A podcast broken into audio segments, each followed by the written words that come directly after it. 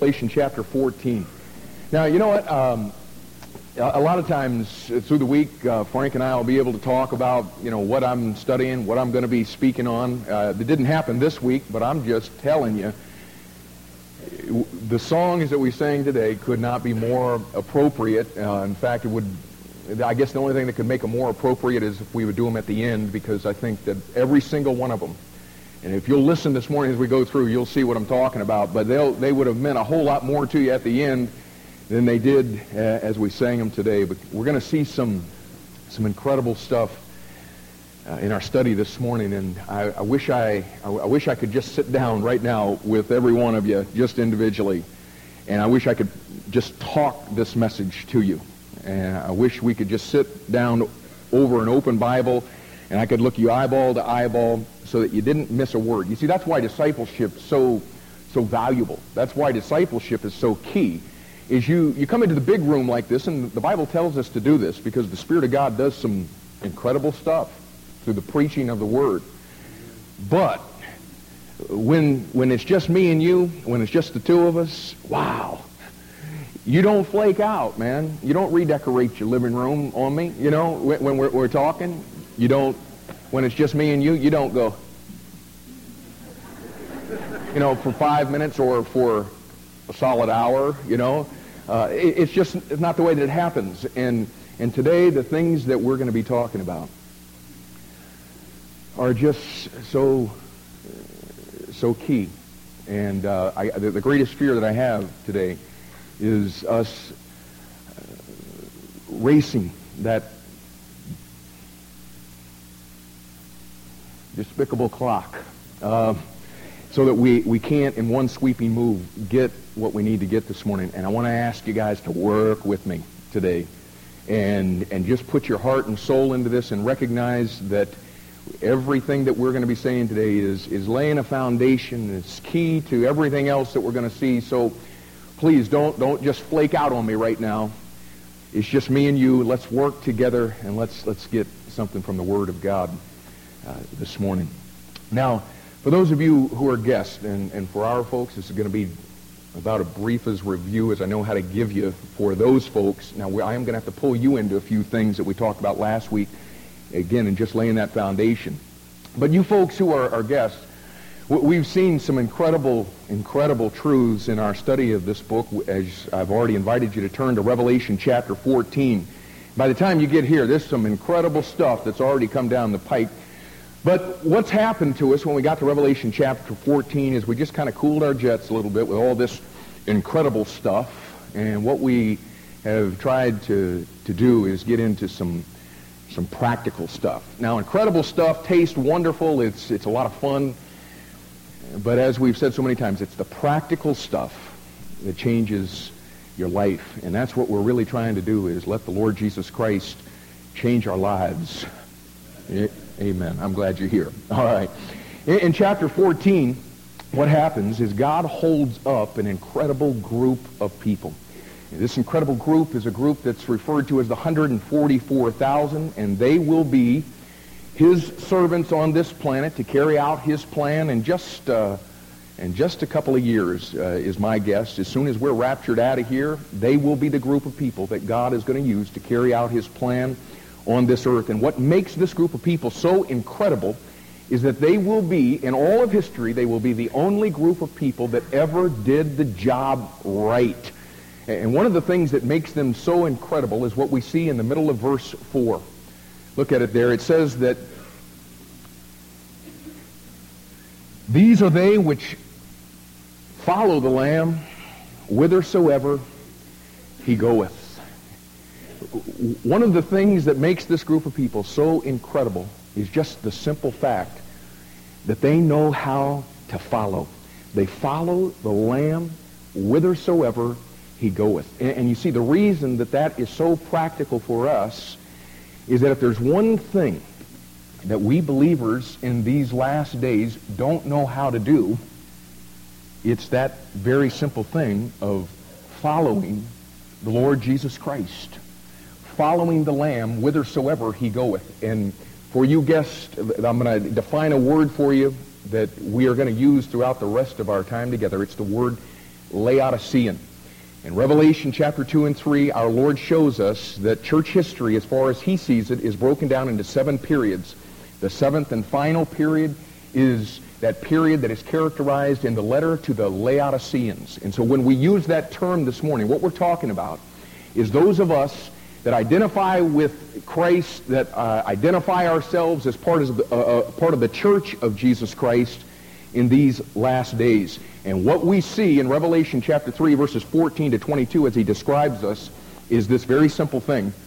We don't know what it really means to follow the Lord Jesus Christ. And we've been looking at some of the very simple prerequisites that Jesus gave to those of us that would be his followers. We went to Mark chapter 8 and verse 34, and what Jesus says, this is not my idea. This is what Jesus said about those who would follow.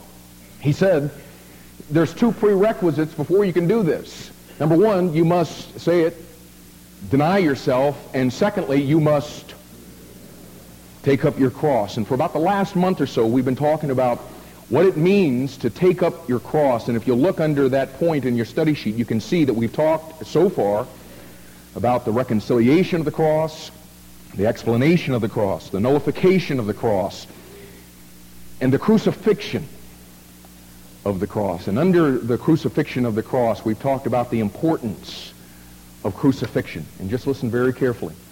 In Philippians chapter 3 and verse 10, Paul really shared his heart and a request that I believe is really in the heart of everybody that is a true child of God. Paul said that I may know him in the power of his resurrection. And again, if you're a believer in the Lord Jesus Christ, there is not a doubt in my mind whether or not that is true of you. I believe if you're a believer in Christ, you want to know him, you want to know him intimately, and you want to know the power of his resurrection. But the verse goes on and says, and the fellowship of his suffering, being made conformable unto his death. And you see, though we want to know him and though we want the power of his resurrection, we just don't want any part of this suffering thing, and we certainly don't want to be made conformable unto his, his death of all things. And we miss the, the importance of the crucifixion.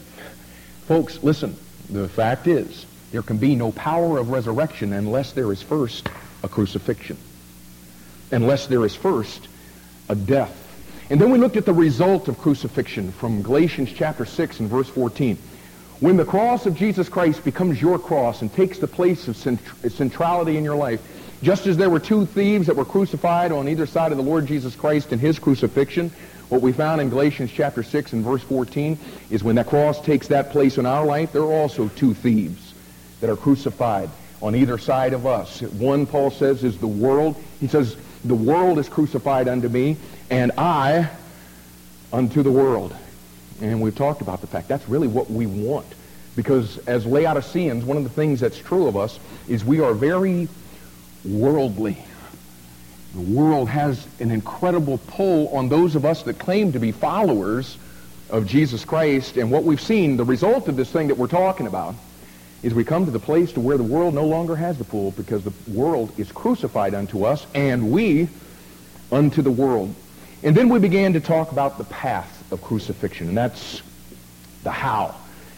The how. And what we saw last week is, is that though the number of people who ever come to the place in their life to where they really desire to take up their cross and ever come to the place to where they really desire to be crucified with Christ. Though that number is very, very small, what we began to see is that of that number, most of that number, though it be few, most of them never really have the reality of the death, burial, and resurrection of Christ realized in their life. And we saw last week the reason that they don't is because we ask the wrong question. The question we ask is, we ask how? How am I crucified with Christ? And we spend hours of time just pondering that. And how am I raised in the power of his resurrection? And, and the reason we saw last week that that's the wrong question is that when we got saved, the life, listen now, the life that was imparted to us was a life that had already come through the process of death, burial, and resurrection. Here's the way it came down. I heard the gospel just like you did. I heard that God became a man in the person of Jesus Christ, and he died and was buried and rose again the third day. And the reason he did that is so that I could be forgiven of my sins, so I could come into a relationship with God the Father.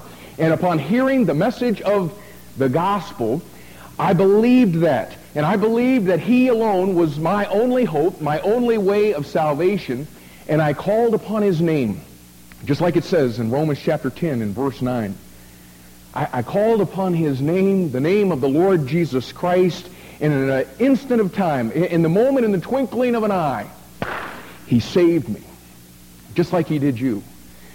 And according to 1 Corinthians chapter 12 and verse 13, and Colossians chapter 2 and, and verse 12, what we saw that happened at that moment, the moment that we called upon the name of the Lord Jesus Christ, is that the Holy Spirit of God took us spiritually back some 1900 and something years and spiritually baptized us or placed us into Christ's death and placed us into his burial and placed us into Christ's resurrection. Colossians chapter 2 and verse 12 even says that the power of God that he put into operation to raise Christ from the dead is the same power that he used to uh, and put into operation when he raised us to new life in Christ. And because of that, folks, listen now, all of us that know the Lord Jesus Christ, we have all already been crucified with Christ.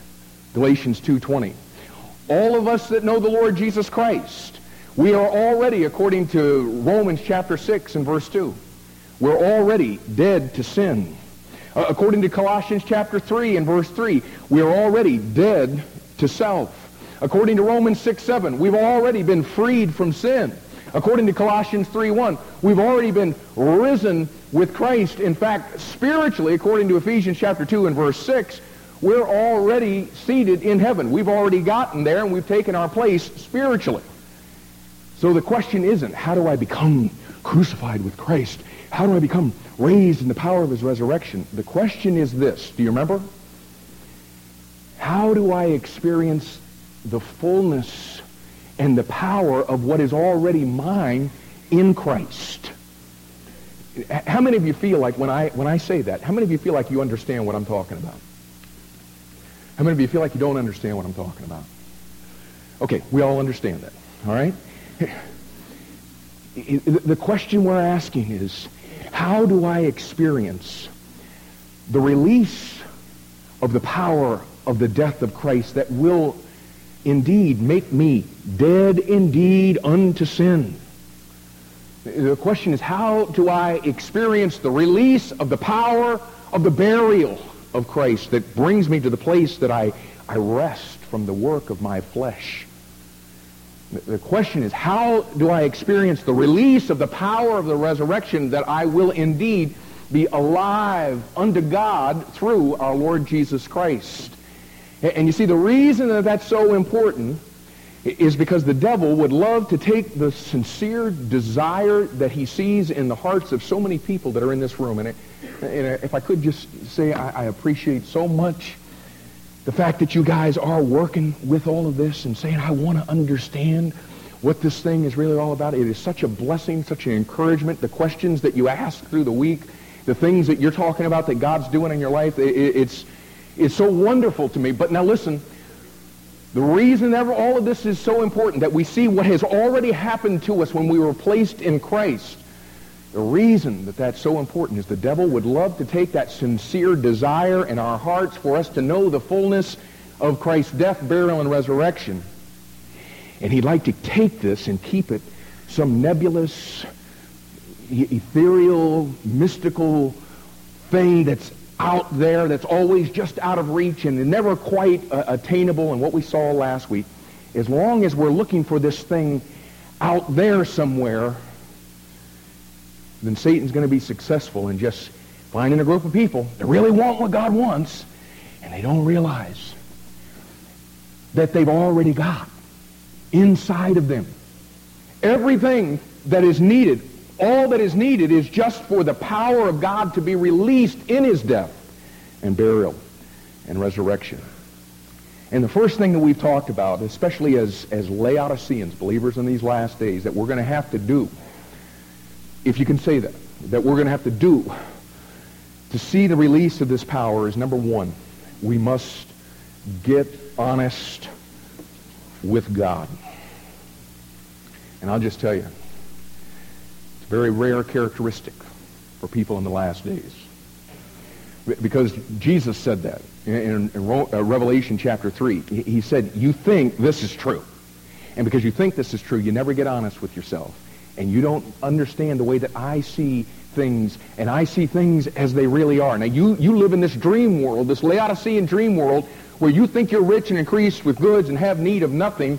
And he says, and you don't, you don't really understand that if you really got honest with yourself, you'd find out, I'm not even in your presence. I'm knocking on the door just wishing I could come be a part of your big party that you got going on, but I'm not even there. And the fact is, rather than you being rich and increased with goods and having need of nothing, he says, you're wretched and miserable and poor and blind and naked. And folks, listen, before we're ever going to see the release of the power of Christ's death, burial, and resurrection in our life, the first thing that's got to happen is we lay out of Laodiceans have just got to get to the place of honesty and get to the place to where we're no longer trying to flaunt ourselves when we come to church, trying to appear to be more spiritual than God knows we really are, and that we know that we really are, and just getting, getting to the place to where we'll just say, God, I am dry. We saw this in Isaiah chapter 44 and verse 3. When we'll come to the Lord and we'll just present our lives as dry ground and say, I need you. What he says he'll do is he will pour water. In fact, what he says, floods of water. And I'm telling you, the water is the place of release. It's where the power of God in his death, burial, and resurrection begins to be experienced in our life. But it begins with getting honest with God. And then that brings us to the second thing. The second thing it's going to take for us to see the release of the power of Christ's death, burial, and resurrection, and that is you must humble yourself before God. Uh, first of all, you got to get honest with God, and secondly, you got to humble yourself before God. And the fact is, if you do the first one and you truly get honest with God, honest enough to, to see God for who he is, and honest enough to see yourself as you really are, you know what? It, it's going to lead you to this second thing. But now listen, once it's led you there, you're still faced with a monumental decision about whether you're going to continue or not, because if you're going to continue, you got honest, but if you're going to continue, you know what? You're going to have to do something that few Laodiceans are willing to do, and that is humble yourself before God. But I want you to know, listen, there is absolutely no doubt about it. You'll never really experience the release of the power of Christ's death on the cross in your life without first humbling yourself before God. And that's true not because I think it's true and because I'm working a real cute outline here. Get honest with God. Humble yourself before God. You know, I, I kind of like the way that... No, listen, it has nothing to do with what I think, what I like, or what, what fits my outline. I'm telling you that that is true because of what the Bible says. And it says it in Philippians chapter 2. And I want you to turn over there, if you would, with me. Or back there, Philippians chapter 2. And oh my, this is just so key. And the reason it's so key is because what Paul is describing for us here is that which led to our Lord's death on the cross. Okay, now, make sure that you understood what I just said. I know you're turning, and I want to make sure that you understand what I just said. What's happening here in Philippians chapter 2 is Paul is describing for us what it was that led to our Lord's death on the cross. If you want to know what it, what it was that led him there, we're going to see it in, in this passage. And, and, and so listen very carefully. As I already said, the Spirit of God has already baptized us into Christ's death and burial and resurrection. Spiritually, I'm already dead, buried, and risen by the power uh, of the resurrection. And now listen, though that's true spiritually in my life, and it's true spiritually in your life, if you've called upon the name of the Lord to save you, Even though that's true spiritually, now what our Lord wants is he wants his cross to become experientially my cross. And he wants his death to become experientially my death. And he wants his burial to become experientially my burial. He wants the power of his resurrection to become a power that it's operative in my life on a daily basis experientially. And, and, again, the reason Philippians chapter 2 is so key is because what, what Paul shows us here is in our Lord's experience what it was that led to his death. And the reason that's so significant, again, and is the whole reason that we went into everything that we went into last week, the reason that's so significant is because the path that our Lord walked that led to his crucifixion and his ultimate death, burial, and resurrection is the path, listen now, that's the path that he opened for us. And that path that he opened for us is the path upon which he's called us to walk as we respond to his invitation to follow him. Do you see that? He opened a path through his death, burial, and resurrection, and he says, now listen, I want you to take up your cross and I want you to walk this path.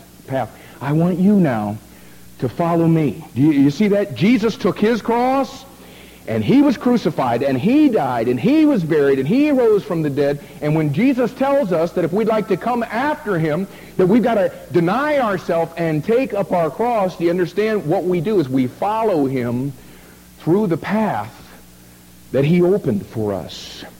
We follow him down the path of of cross bearing. We follow him down the path of, of suffering and crucifixion. We follow him down the path of death. We follow him through the path of burial. We follow him through the path of, cruci- uh, uh, of resurrection.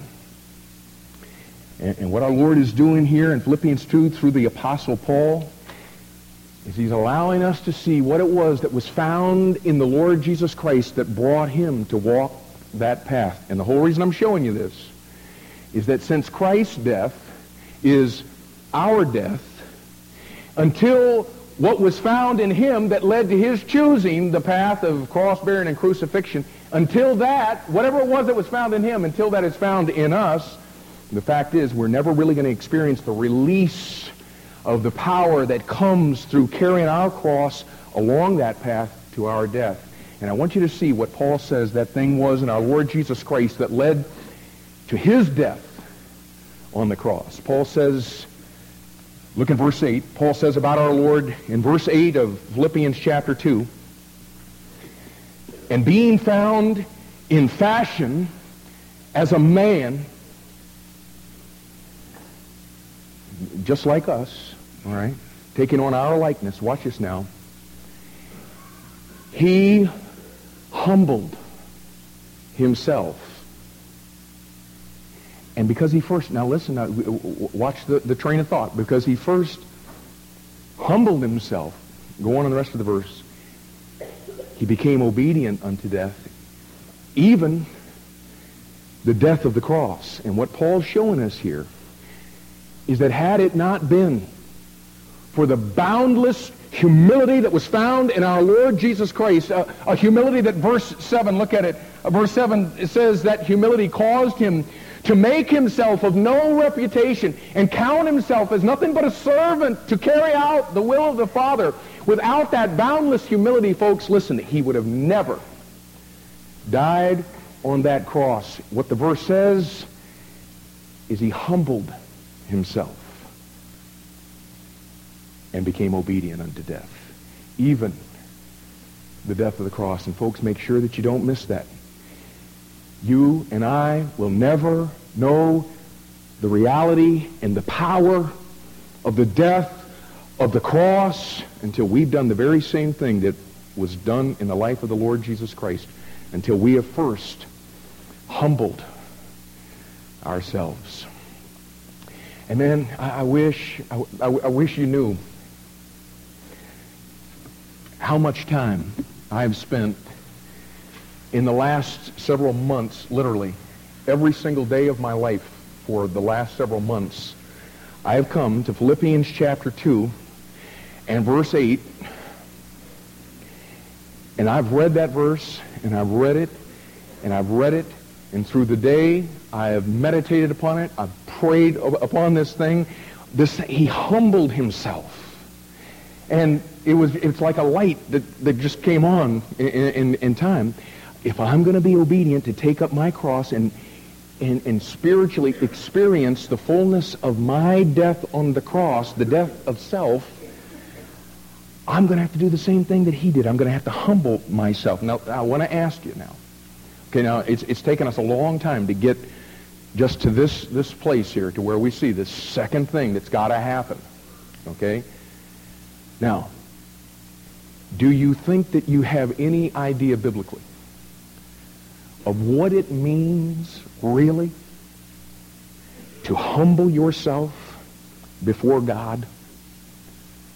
I mean, right now, if I were just going to ha- have you stand up and say, now, biblically, this is what we're talking about when we're talking about humbling yourself before God.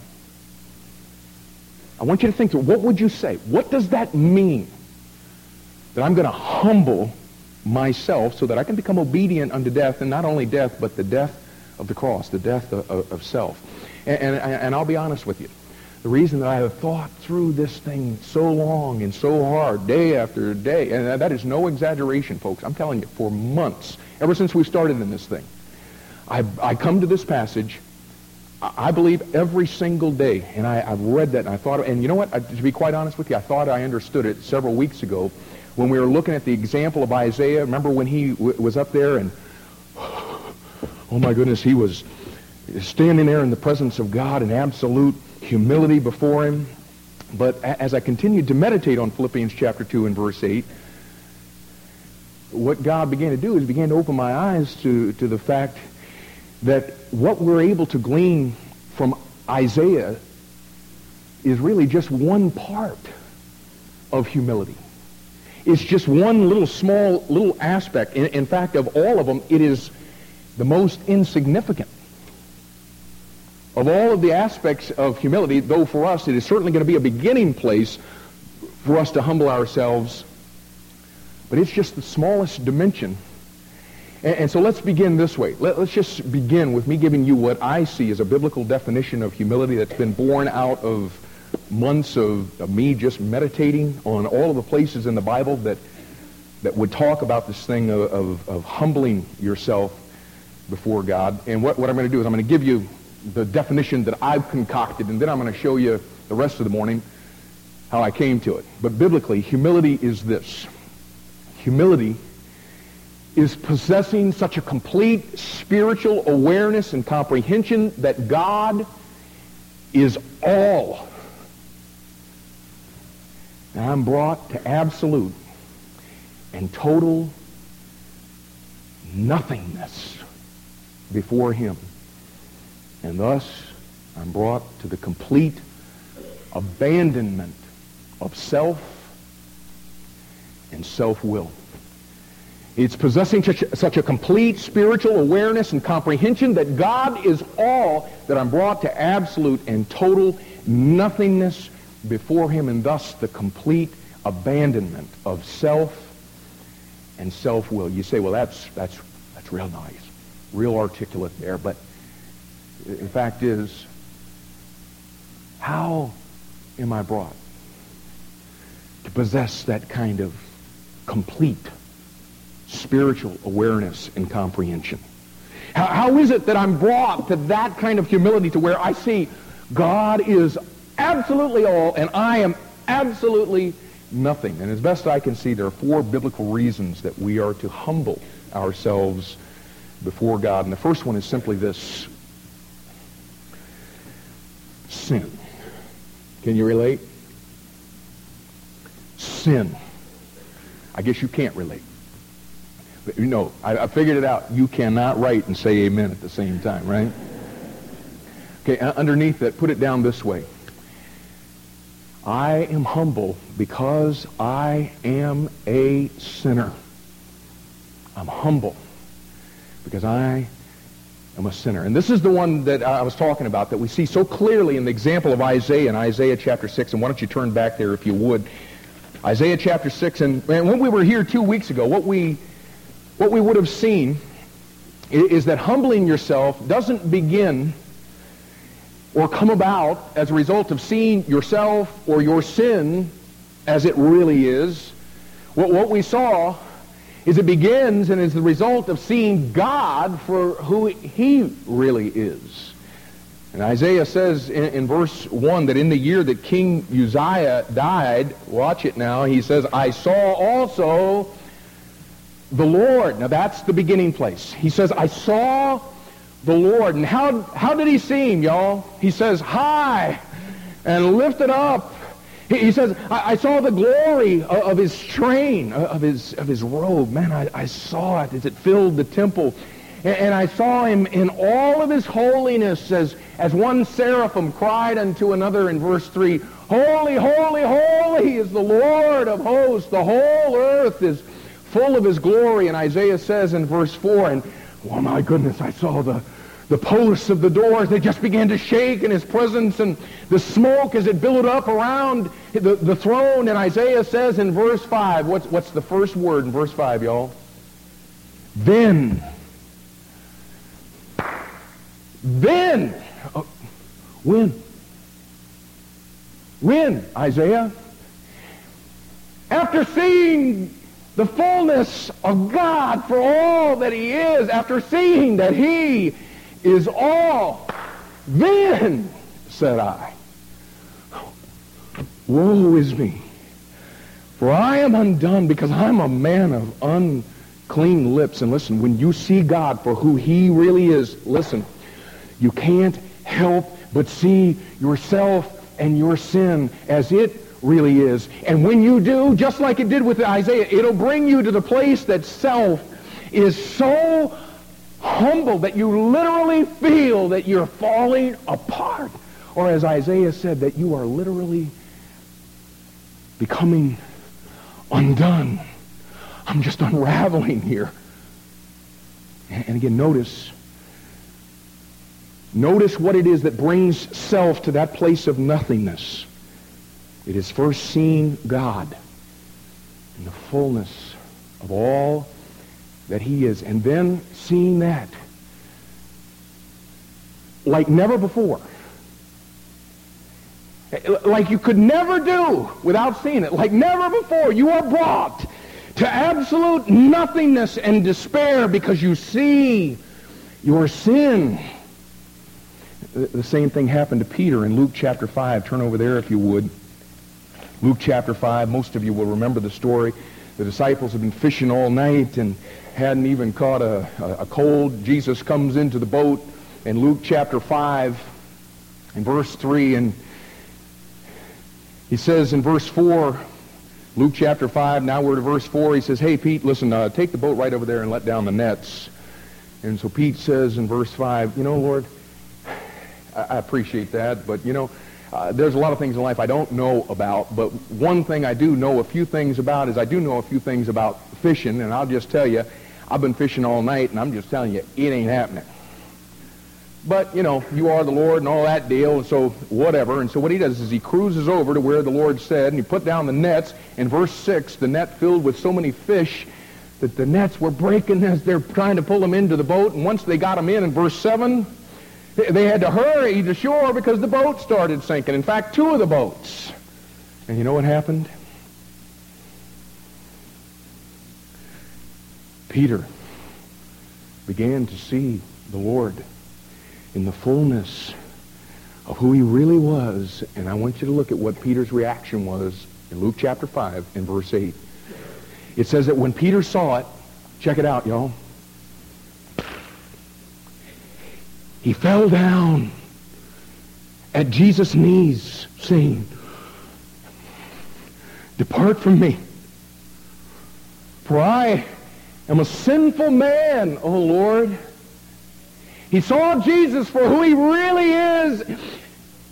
And the natural response was that it, it humbled him because it immediately confronted him with his sinfulness. And, and, listen, we could go on and on with the biblical examples of this. You, you don't need to, to turn there, but the same thing happened in Job. Job, as you'll remember, was a good man. God even said about him in chapter 1 of Job that he was a man that lived righteously and eschewed or set himself apart from, stayed away from evil. But you come to the last chapter of the book, and Job says to the Lord, in Job 42, verses 5 and 6, listen to what he says. He said, I have heard of thee by the hearing of the ear. Oh, I've heard about you all my life. And because of it, it caused me to live a righteous life. And oh, yeah, I did my best to stay away from evil. Oh, my, he says, but now mine eye seeth thee. Wherefore, listen, I abhor myself and repent in dust and ashes. And again, seeing God for who he has seen, that he is all. We're brought to the place, as Job says, to where we abhor self. We're brought to the place of dust. We're brought to the place of ashes. You know what dust and ashes is, y'all? Nothing. We're brought to nothingness because we see our sin in light of seeing him for all that he is. And, now listen, and we're gonna we're gonna conclude every point that we're gonna see along the way this this same way. We're gonna we're gonna conclude it with with with a question. Okay, it's like this: When I see the place of sin in humility, it, it brings me to the place of humility that I asked the question that the Gadarene maniac asked in Mark chapter 5 and verse 7. The question is this. Okay, remember now, I see my sin. And the question I'm brought to ask is, what have I to do with thee, Jesus, thou Son of the Most High God? Listen, in light of my sinfulness, in light of my condition, in light of what I am, in the fullness of the reality of all that you are, what have I to do with thee? And now let me ask you something. How many of you either feel that way right now or at some time in your life you you you felt that sense of humility because of your sin? Uh, I think all of us that are saved, right? That's how we got into this thing. If you never came to that place, you, you probably didn't, didn't come to a cross because that's what put him there, is our sin. And, let me ask you this. How many of you would be honest enough to say that you're brought to that place of humility a whole lot more often than you wish you were? Because of sin. And listen, sin ought to do that. But now listen, the, the thing that we miss in this thing of humbling ourselves is that sin, as I mentioned a minute ago, is just one aspect of what brings us to that place of humility. And what's so unfortunate is that sin, again, as I mentioned, by and large, is just one little small part. And yet, for Laodiceans, it's about the only one that we're familiar with. And because it is, it's no doubt one of the key reasons that we never really experience the crucifixion of the cross. Because the fact is, if that's the only dimension that we know of humbling ourselves before God,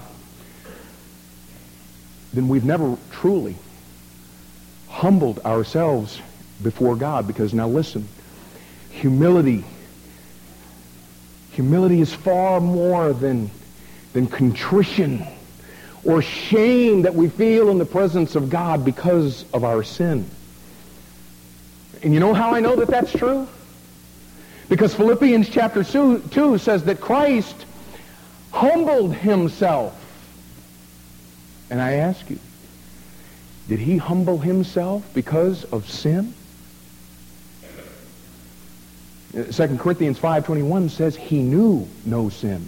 1 Peter 2.22 says he did no sin. And 1 John 3, 5 says that in him is no sin. Listen, he never, listen, the Lord Jesus Christ never, not one day in his life, ever felt shame or contrition or humbled himself because of his sin. So if he humbled himself, the point I'm trying to get you to see is that humility must mean something more than shame and contrition because of sin. And it does. In fact, and listen to this now, as, as humiliating and as humbling as sin is, there's something that humbles me more than sin. There's something that brings us to see our absolute nothingness and his absolute completeness even more than sin. And you know what it is, y'all? Reason number two. Grace. Amen. That's the second reason we humble ourselves before God. Grace. And underneath that, put it down this way. I humble myself because I am a saint. I humble myself because I am a saint. And in our study of the book of Ephesians on Sunday night, Frank's uh, just brought us through. Uh, we've been just getting started in the book, and he brought us through chapter 1 and, and verse 1 uh, of Ephesians, where it talks about what it means to be called a saint. And what we've seen is that a saint is not a dead person who's immortalized in history or in some stained glass window somewhere. A saint is somebody who is in what?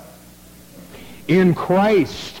A, a saint is somebody who has come to Christ with nothing but their sin and apart from any work that they would ever concoct or try to do to bring themselves into God's presence. And because they come as a sinner, they become a recipient of God's redeeming grace. Ephesians 2.8 says, For by, what's the word?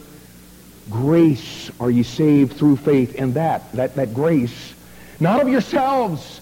It is the gift of God, not of works, lest any man should boast. And you see that grace applies the blood of Jesus Christ to my sin.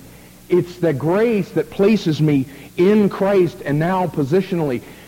Because I am in Christ, God sees me the way that he sees his son. And according to Colossians chapter 1 and verse 22, what that means is that our Father sees every one of us that have put our faith and trust and been a recipient of God's grace through the Lord Jesus Christ. He sees us as holy, and unblameable and unreprovable in his sight. And listen, it's all because of his grace.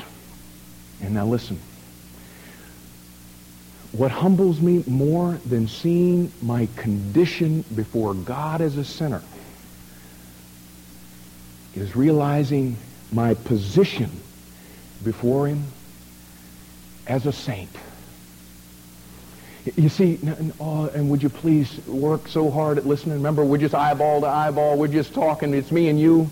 Listen, when I see God for who he is, and I see me for who I am, and when I look at who I am and see that because of God's grace, there's no sin laid to my charge,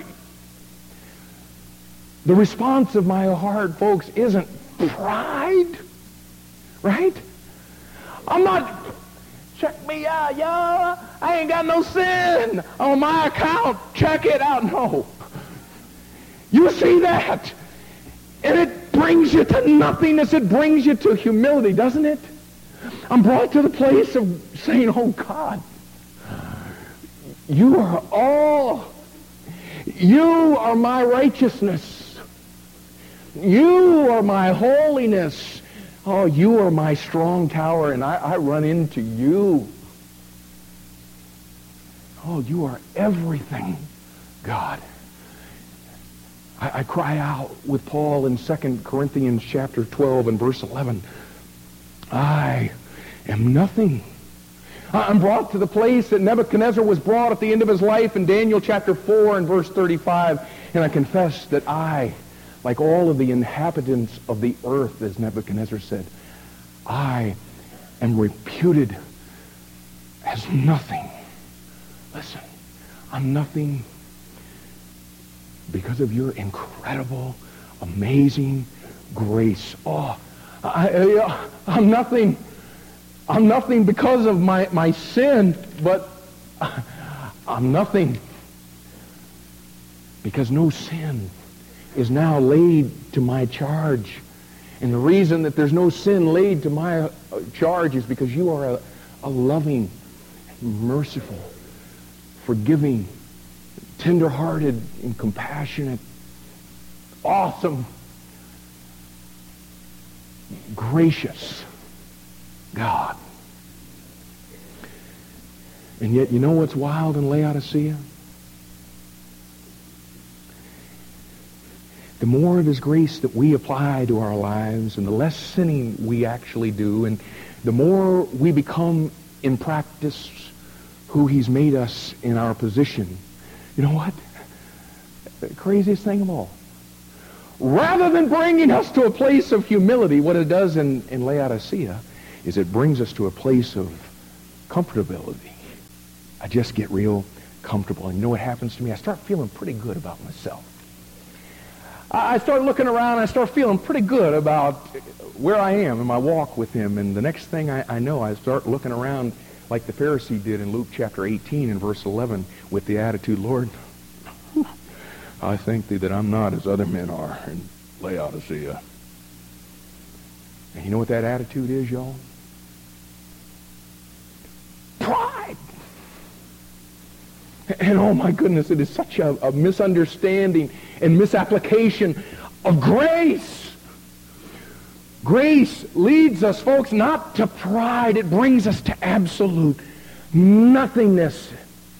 It brings us to utter humility before God. And I want you to listen to, uh, to a quote from one of the writers in the Philadelphian church period. Check this out. Pride can degrade the highest angels into devils and humility raise fallen flesh and blood to the thrones of angels. The last trumpet may sound the great truth through the depths of eternity that evil can have no beginning but from pride and no end but from what? Humility. The truth is this. Pride must die in you or nothing of heaven can live in you. Under the banner of the truth, give yourself up to the meek and humble spirit of the holy Jesus. Humility must sow the seed, or there can be no reaping in heaven. Look not at pride only as an unbecoming temper, nor at humility only as a decent virtue. For the one is death, and the other is life. The one is all hell. The other is all heaven. So much as you have of pride within you, you have of the fallen angel alive in you. So much as you have of true humility, so much you have of the Lamb of God within you. Oh, and listen to this. Could you see what every stirring of pride does to your soul? You would beg of everything you meet to tear the viper from you, though with the loss of a hand or an eye. Could you see what a sweet, divine, transforming power there is in humility? How it expels the poison of your nature and makes room for the Spirit of God to live in you? Oh, you would rather wish to be the footstool of all the world than want the smallest degree of it.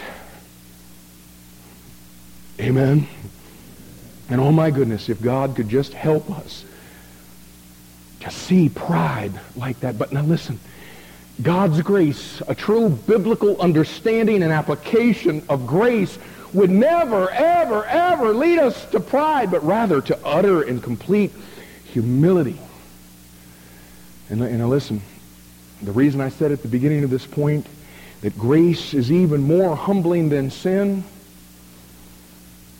is it, do you realize, folks? Oh, my goodness. Try to let this get into your mind. And, and, and please understand, and uh, this, I, I hope this is just sounding like the most simple message in all the world, but I'm just telling you, this is, this has been stewing in me for, for months and months now, but see if you can't grab a hold of this. The reason that grace is more humbling than sin is because even after we've been raptured, and we're in the presence of God in heaven, And at that point, folks, listen, we're going to be released from these dreadful, sinful bodies. According to Philippians chapter 3 and verse 21, at that point we are going to receive a glorified body, listen to it, like unto the body of the Lord Jesus Christ. So at that point, sin is no longer an issue and sin is no longer even a possibility. And do you realize that even then, we'll still be brought and will continually be brought to absolute humility before God because of grace? That's what the Bible says. And let me, let me show it to you. Turn over to Revelation chapter 5. Revelation chapter 5, and since it's been uh, a couple of weeks or so since we covered Revelation chapter 5, let me remind you here that in the context, John is describing what's going to be taking place around the throne of God after we've been raptured and are in the presence of the Lord.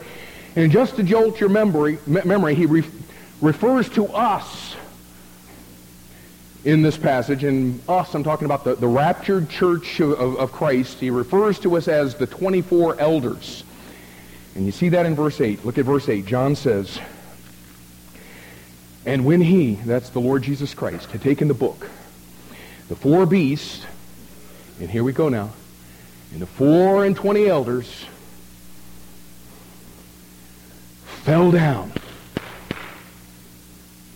before the Lamb. That's, listen, that's that place of nothingness that place of lowliness and, and humility. And watch what verse 9 says will bring us to that place. And they, that's us, sung a new song saying, Thou art worthy to take the book and to open the seals thereof. And here's why. For thou wast slain and hast redeemed us to God by thy blood. And Romans 3.24 says, listen, the redemption that we have in Jesus Christ is because of his grace. Listen, even in eternity, every time we're reminded of what it was that brought us into his presence, even in eternity, folks, the most comfortable position we'll be able to find ourselves in is on our face before him in utter nothingness and humility. And we'll be there on our face because we'll have such an overwhelming comprehension of his amazing, redeeming grace. And it'll cause us to literally fall before him saying, you are all. Thou art worthy. I got no business even being here.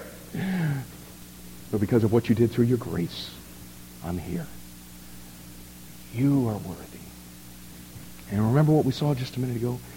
As I see the place of, of sin in humility, it, it brings me to humbly ask the question the Gadarene maniac asked in Mark chapter 5 and verse 7. You remember what the question was? And I want you to, I want you to get these in your mind. What have I to do with thee, Jesus? But now listen. As I see the place of grace in humility, it brings me to humbly ask the question that Ruth asked in Ruth chapter 2. And why don't you turn back there for just a second? Uh, Frank talked about this, I'm just telling, the whole worship service this morning was all about this message, though nobody in the room but me knew it, and, well, God, hopefully. But let, let me remind you here, as you're turning, we, we saw this a few years ago in our study, but Ruth is, is one of, if not the, greatest picture of the church in the entire Old Testament. Because Ruth, like us, Ruth is a Gentile from a cursed race. She was a Moabite. We are a part of the human race, a cursed race. Just like us, Ruth was a stranger from the promises given to Israel. And what this book is really all about is how that she from a, a cursed race, a Gentile. She's taken out of the harvest field to become the bride of a Jewish kinsman redeemer who just happens to be from the city of Bethlehem. And in Ruth chapter 2, when, in this case, Boaz, the kinsman redeemer from the city of Bethlehem, when he lays eyes on her, she's laboring in the field. And, and listen, in spite of her background, in spite of her birth, in spite of what she looked like at the time, he looked at her and he couldn't help it. He took one look at her and he fell madly in love with her. And the equivalent of that for us would be Romans chapter 5 and verse 8. But God commended his love toward us in that while we were yet sinners, Christ died for us. You're in Ruth chapter 2. And I want you to see Ruth's response. She responds the only way that you can to that kind of love. Ruth chapter 2 and verse 10. Then she fell on her face and bowed herself to the ground. And her humility, you got to see it. I mean, it's more than apparent. And she says to him, Why have I found grace in thine eyes that thou shouldest take knowledge of me, seeing I am a stranger. And folks, that's the place every person who is genuinely a recipient of God's love and forgiveness is brought. Listen, you are brought to the place where you pour yourself out before God, recognizing that you are nothing and that there's nothing about us that made us deserving of his love And we're brought to the place to ask in absolute amazement and marvel, why have I, of all people, found grace in thine eyes? Amen?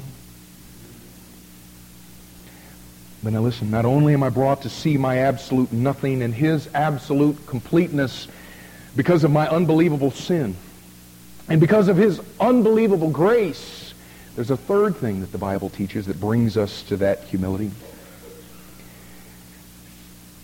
And I'm, I'm not trying to, to, to, work you here, but are you, are you guys able to keep going with this? I mean, we've got, we got two more points to cover. They're not quite as long as the other ones, but, but oh my goodness, work with me right now. You, you know what? I'm, for us to get to this place next week is going to take us about 20 minutes to get back into the flow. And man, if we can just peel it off and we can find out what this thing of humbling ourselves before God is, we'll be the better for it, y'all. So if, if you need to go, go.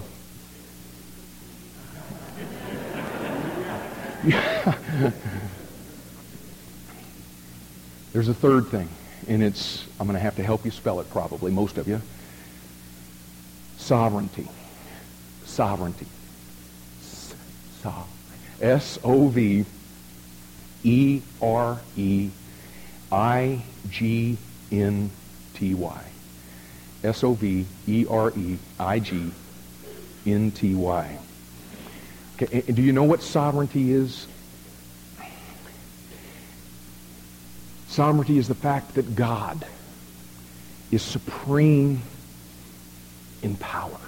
It would be the equivalent of, uh, uh, uh of, of, us when we see in the Bible where it says that God is almighty, that he is the omnipotent, that he is the all-powerful God, that he is the creator, if you will. And, and the point is this, and, th- and th- this is so important to see. Listen. Humility, folks would have been our response to God had sin never entered the picture and had grace never been necessary. Hey, we would have been brought to a place of nothingness and we would have held up God as he who is all for the simple fact that he's sovereign. For the simple fact, if you can say that, that he is the creator and I am I'm the creature. I'm the created thing. So, so now listen.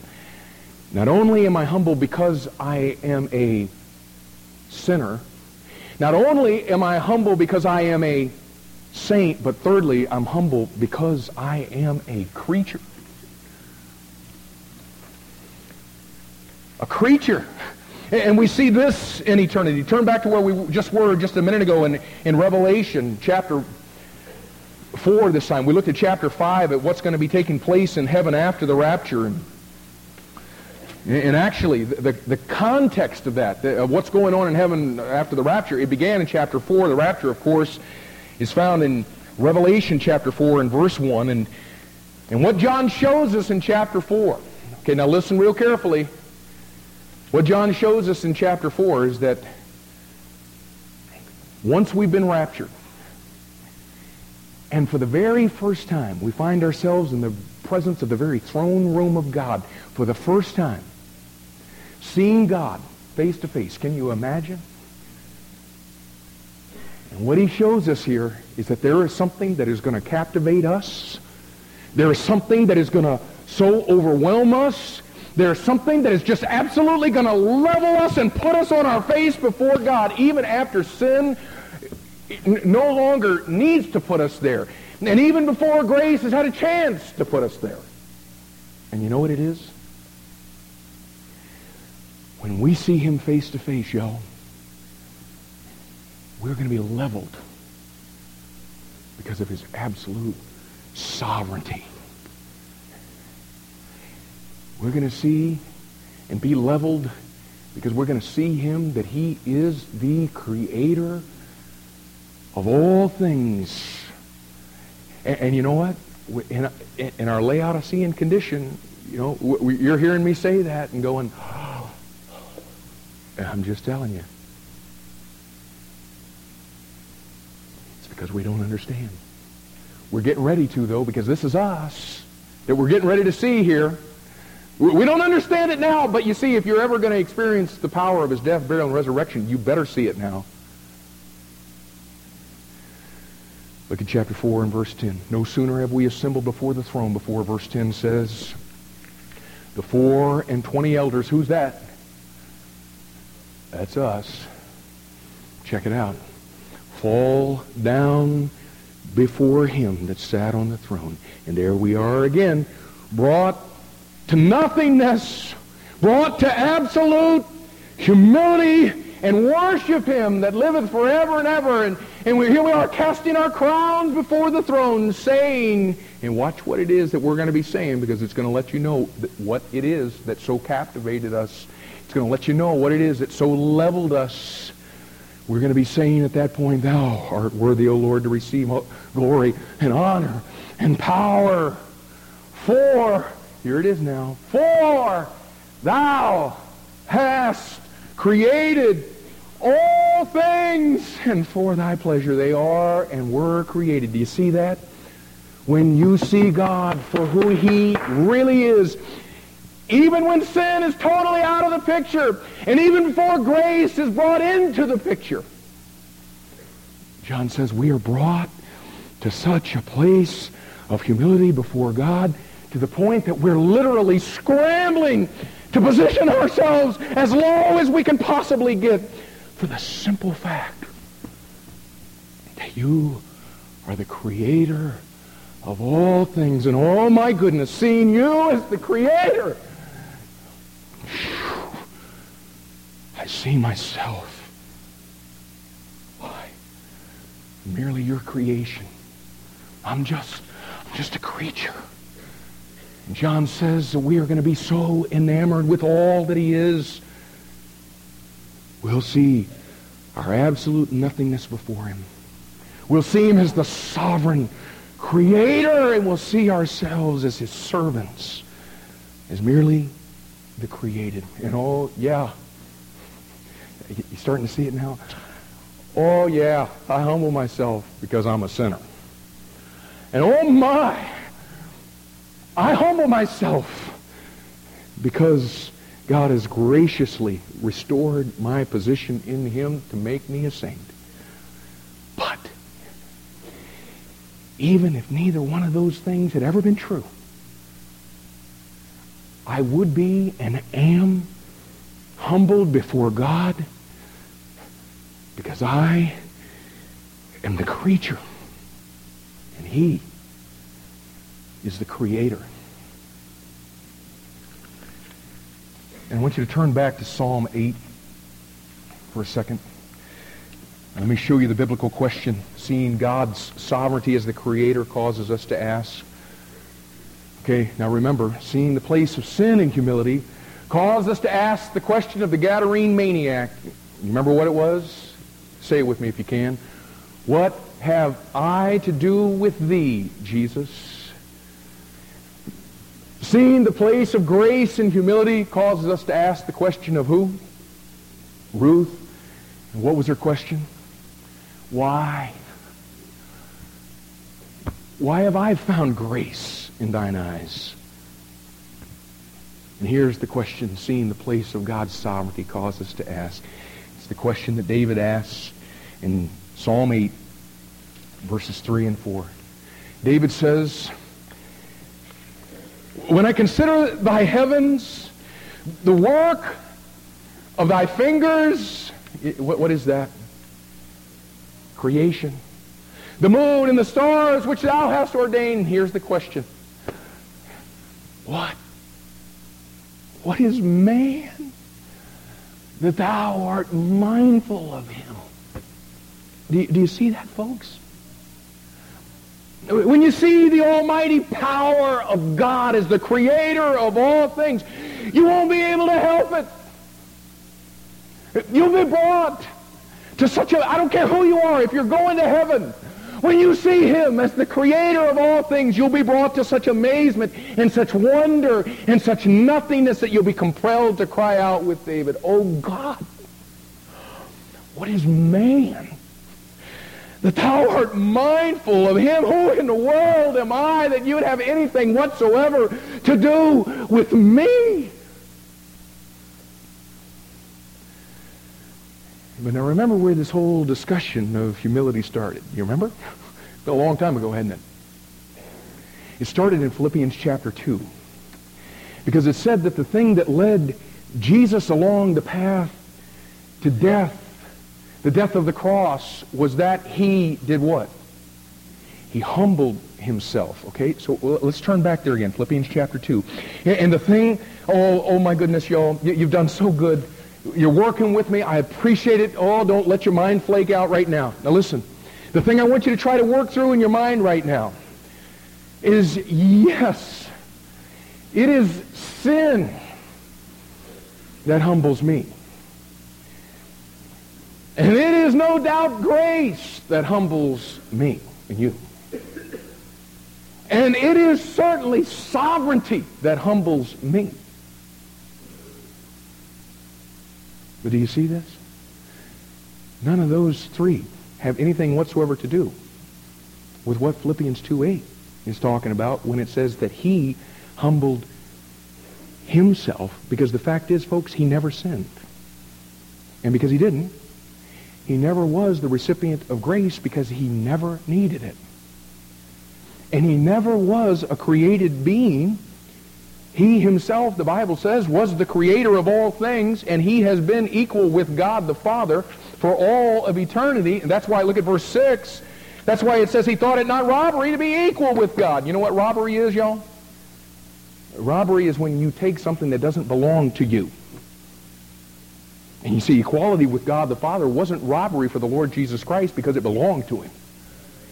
It was his. It's always been his because he is co-eternal with the Father.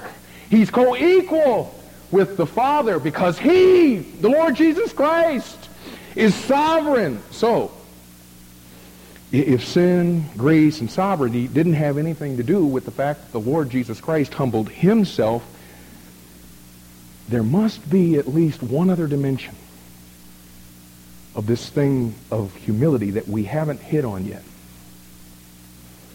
And there is. And you knew that because you can see there's another point on your outline. But it leads us to this fourth thing. Reason number four. That we're humble before God. And that is conformity. Conformity. And, put it down this way underneath it. I know you don't understand that yet. But you will. put it down this way. I am humble because I am a disciple of Christ. I'm a disciple of Christ. And now, now, now listen, okay? We're, we're wrapping it in right now, okay? I'm a disciple. And because I'm a disciple of the Lord Jesus Christ, Romans 8 and verse 29 says that God predestined me to be what? Conformed to the image of his son. And check this out now. Though he wasn't a sinner, though he never was the recipient and never needed grace, though he himself was never created, he was still humble. You know why? So important. You know why? Because humility was his nature. Humility was part of his character. Humility was one of his attributes. Humility is simply one of the inherent qualities the Lord Jesus Christ has. Listen, humility is who he is. Do you understand that? It's, it's the, he's the personification of humility.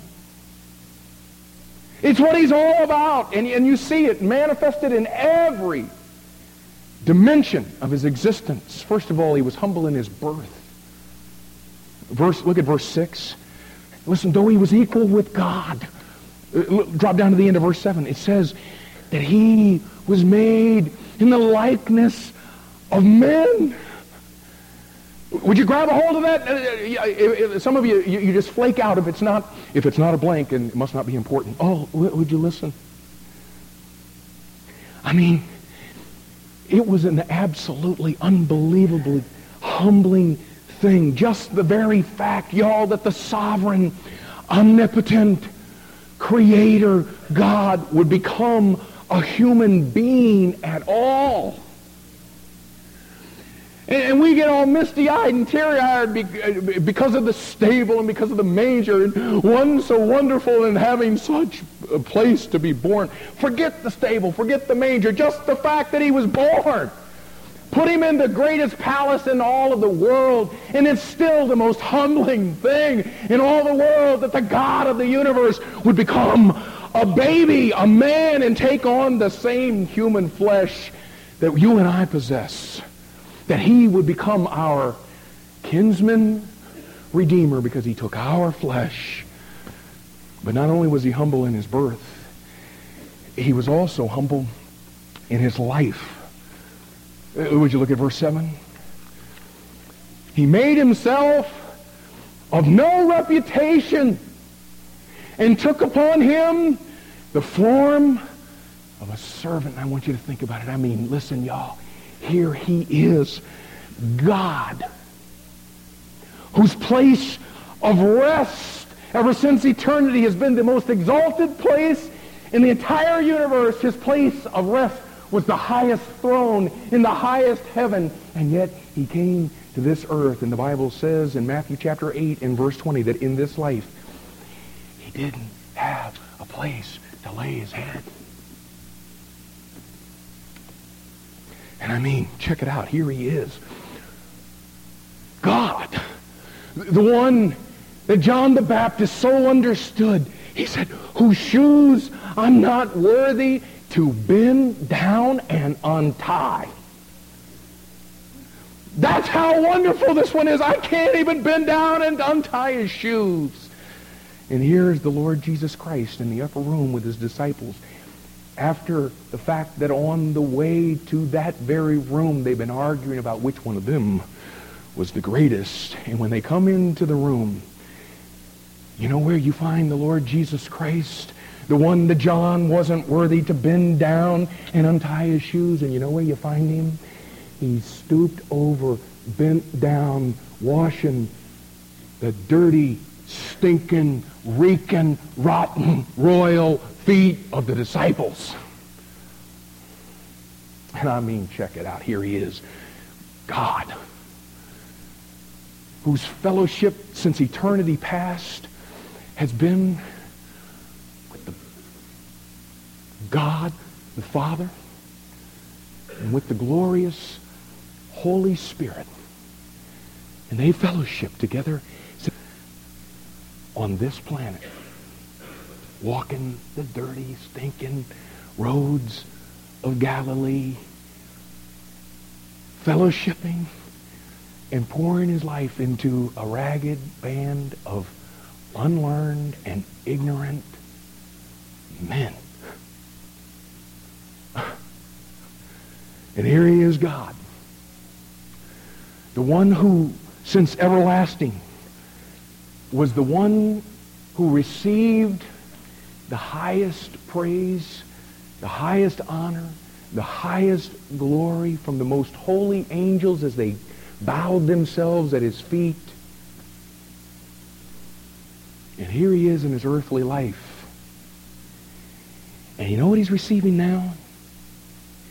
He's receiving a nail into those feet. He's receiving a nail into those hands from the vilest of all men. Let me tell you something. He was humble. Humble in his birth. Humble in his life. And most certainly, humble in his death.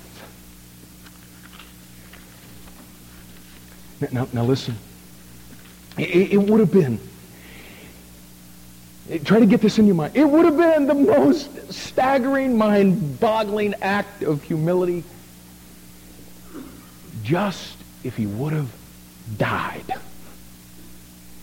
I mean, can you imagine, y'all, the source of life? The giver of life. The one who said, I am the life. The one who is the embodiment of eternal life. And he's dying. What Paul says in verse 8 here in Philippians chapter 2 that he not only became obedient unto death. Now do you see why he tacks that on the end? Even the death of the cross. The absolute most humbling, most humiliating way to die. And he did that. You know why he did that? Because he was humble. Humility personified who he was. And, and now listen. And, and, and, there's a real scary little place we're moving into right now because we're about to finish the last blankies on the study sheet and everyone's going to go, okay. Okay, fill we'll fill in our little blankies. Let's hang on the rim for just a minute. Let's make sure we get what we're supposed to be getting here. Okay, now listen. Humility personified who he was. And as his disciple, the more like him I allow him to make me, and the more like him I become, the more I allow him, as we saw in Romans 8.29, to conform me into his image. Do you see it now? If that's who he is, I'm being conformed into his image, then the more I become like him, the more humble I become. I mean, think of that, y'all. Now, now listen. He's conforming us into his image. He's making me, this dirty, sinful man who is the recipient of undeserving, redeeming grace the one who is just a stinking creature. And he's making me like him? I mean, l- listen, can you think of anything in the entire universe that you'd rather be? Some of you wish you were Michael Jordan. Some of you wish you were Wayne Gretzky. Some of you wish you were uh, anybody other than who you are. Listen, can you think of anybody in this entire world that you'd rather be than the Lord Jesus Christ? Is there anybody that you'd rather be like than that? And, and listen, Romans 8.29 says, I've been predestined to become that. And I mean to tell you, as a sinner and as a creature, you grab a hold of that and you talk about humbling. I'm being made like him. And once again, it brings us to ask another question. This time, the question of Job. And for time's sake, I won't have you turn there. But it's Job chapter 7 and verse 17. And what we saw is, because of my sin, I ask, oh my, what have I to do with thee, Jesus? And because of his grace, do you remember? Why have I found grace in thine eyes? Because of sovereignty, I ask, what is man that thou art mindful of him? And listen, now because of his promise to conform me into the image of Christ, it brings me to ask the question that Job asked in Job 7, verse 17. Here it is. What is man that thou shouldest magnify him? And that thou shouldest set thine heart upon him. Oh, listen. You know what is the most humbling thing in all the world? The fact that the holy creator God of the universe has magnified us. Wait, wait, did I hear you right? Yeah. The most humbling thing in all the world is that God has magnified us. You know what is the most sobering thing to our hearts in all of the world? The fact that God set his heart upon us. And God says to us, now, and listen, now that you have received my son, I've determined and I've predetermined that this would be so. I'm going to do something for you. I'm going to make you like him. And listen, that's why we're humble. Because we're like him. We're humble because we're disciples of the Lord Jesus Christ, and God is determined to magnify us. He magnifies us by conforming us into his image. He magnifies us by making us like him. And what that means is he magnifies us by making us humble.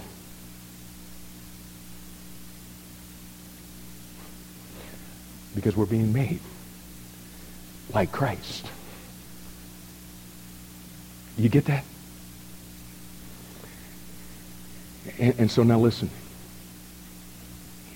If you're going to walk the path that our Lord walked, that path, you remember that he opened for us, that path that we will walk in order to be obedient unto his death,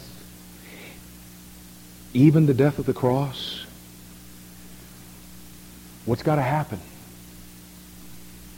Before that power can be released, and I got to humble myself.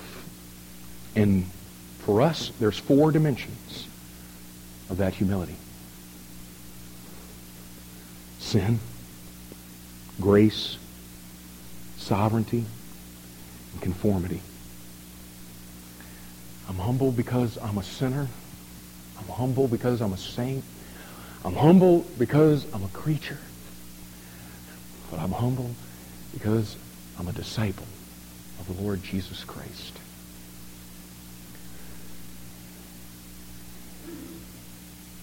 And that's it. That's what it means, as best I can tell, biblically, to humble yourself. Do you, do you understand now what I was talking about at the beginning of how shallow we see it's just, oh, oh, in light of my sin, I'm so humble before God. Oh, my goodness. That's just scratching the surface. And could I ask you to do this this week? Every single day, every single morning, would you come before God in humility because of those four things? And would you do this this week? Would you just talk to God and begin to allow him to give you that kind of awareness and that comprehension of who he is and who you are in light of all that he is? And hopefully, next week, we're going to be able to come in here and hopefully be able to tie the bow on this thing of what it means to take up the cross. No guarantee. I'm thinking. And I want to ask you to please do everything within your power to be here next week for for that. I mean, it's all uh, it's all leading to us experiencing the fullness of what became ours the day we got saved and man, before you get to heaven and you do become like Christ, wouldn't you like to become a little bit more like Christ before you get there?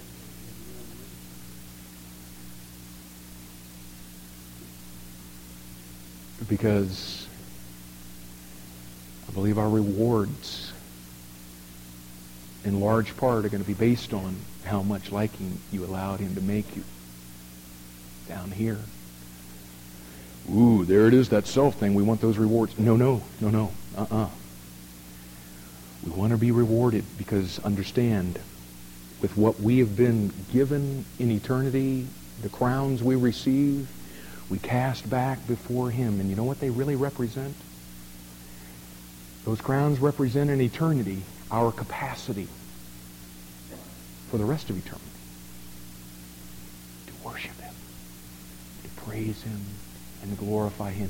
You, you, you, are you saying you believe in degrees of heaven? Mm-hmm. Yep. I believe some of the people in this room are going to have a greater capacity in all of eternity. Now, we'll all do it. But I think some of us will have a greater capacity to worship God and to glorify him and praise him and honor him than others have. And you know what? The more capacity you have, the more fulfilling eternity is for you. Because in his presence, it's the only thing you want to do.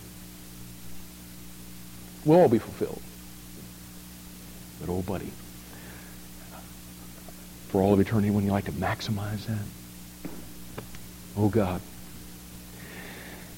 I, I thank you for this group of folks that love you enough to listen to somebody go on and on that long. I, I know visitors probably freaking out. But oh, God, we ain't here just to do the church thing feel better about ourselves because we walked into a building. Lord, we are here because we want the fullness of all that our salvation was and is. And so, God, I, I pray that you would spare me from the hypocrisy of preaching this message and yet living in pride. And I do seek, O oh God, to humble myself before you and these people.